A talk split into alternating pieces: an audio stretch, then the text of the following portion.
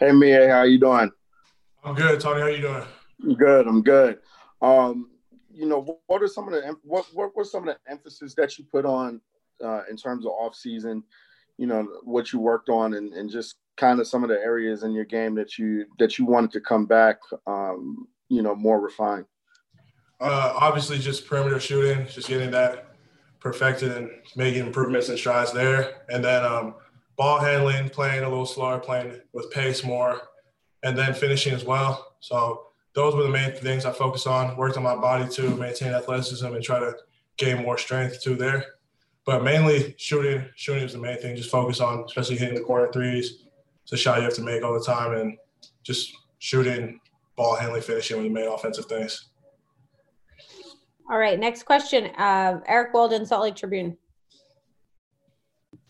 Hey, Miye, good to see you. Hey, what's up, man? How you doing? I'm good, thanks. Uh, just wondering, you know, obviously going into your second year, it's a time when a lot of players like kind of take a, a big step forward and talking about the game maybe slowing down for them a little bit. Just wondering kind of how that's been for you in terms of kind of your knowledge of the system, in terms of the expectations of what Quinn and, and the assistant coaches kind of uh, put out there for you. Uh, yeah, games definitely slowed down a little bit. Um, understand the system a lot more and feel more comfortable playing with the guys and everything. I think the bubble was huge for me, um, getting an opportunity to play with the main guys and everything. So getting used to how they play, the sets and everything. So I feel like now I'm a lot more comfortable and feel like the game's slowing down. All right, next question will be from Andy Larsen, also Salt Lake Tribune. Me, we were talking to Dennis Lindsey a couple weeks ago, and he kind of talked about how he was excited about your defense and your how you can impact the game on on that side of the court. How do you think that's come along in the last, you know, I guess 18 months since you were drafted, and how do you think you can impact that side of the game?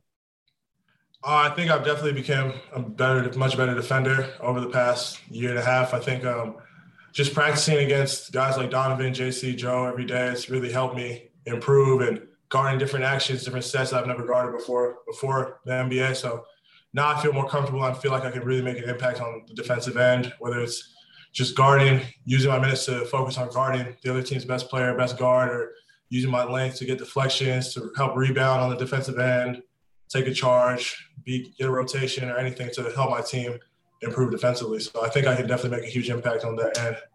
Can I ask too for a guy like Elijah um, who's coming in and also you know hasn't guarded at the NBA level yet. What what kind of advice would you give him as he kind of looks to find his footing? Um, I think just pay attention to what the better defenders do. Like look at a Royce, someone, and how he moves and how he guards certain actions. Even how Joe guards certain actions because he has great feet and everything. So just look at the guys that are doing it well and try to take something from what they do and and learn and watch the best defenders in the league, how they guard certain actions, study the game, watch the game. I think that's really the the main way to learn as quick as possible. Thanks. So. All right, next question, Ryan Miller, KSL.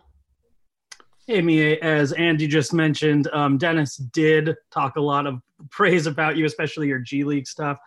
Um, I was curious when it comes to the G League defense, how much does that translate into NBA NBA games?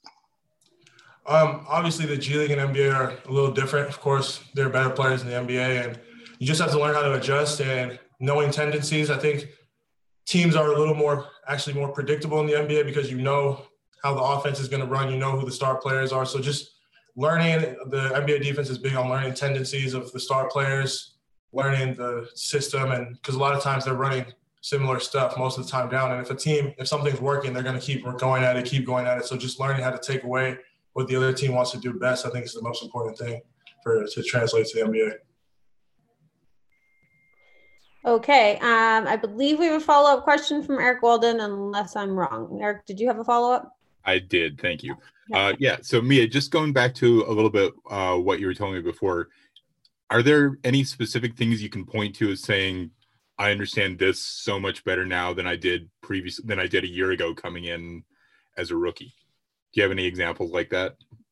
Uh, I think I think there are a lot of things for sure. The just the general flow of the offense, the all the sets, then the team defensive concepts for sure. Just knowing every rotation, where to be, tell a couple tricks on how to guard certain actions, players' tendencies. I think I think those are the main things, especially tendencies. Just going against guys in practice more, just having more practice time and everything has really helped. So I'll say that for sure. All right, we have a follow up from Ryan Miller. Hey, Miye, um, obviously your confidence has probably increased a lot over the last year. Can you kind of pinpoint a time that that confidence did start increasing? Uh, definitely during that bubble period. Like I said, I got an opportunity to play with a lot of the starters, a lot of the rotation guys, and I think that definitely helped my confidence a lot. Okay, uh, Sarah Todd Deseret News.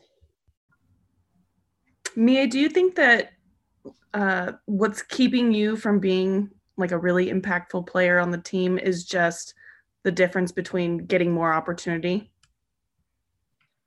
I, I, I think I can definitely impact the game um, whenever coach calls me. So I just focus on staying ready and being the best version of myself when that time comes, not worried about the, the other stuff. So just working on getting better at both ends, just doing the things that I can control. And when coach calls my name or I get an opportunity, I'll be ready to play and help the team win.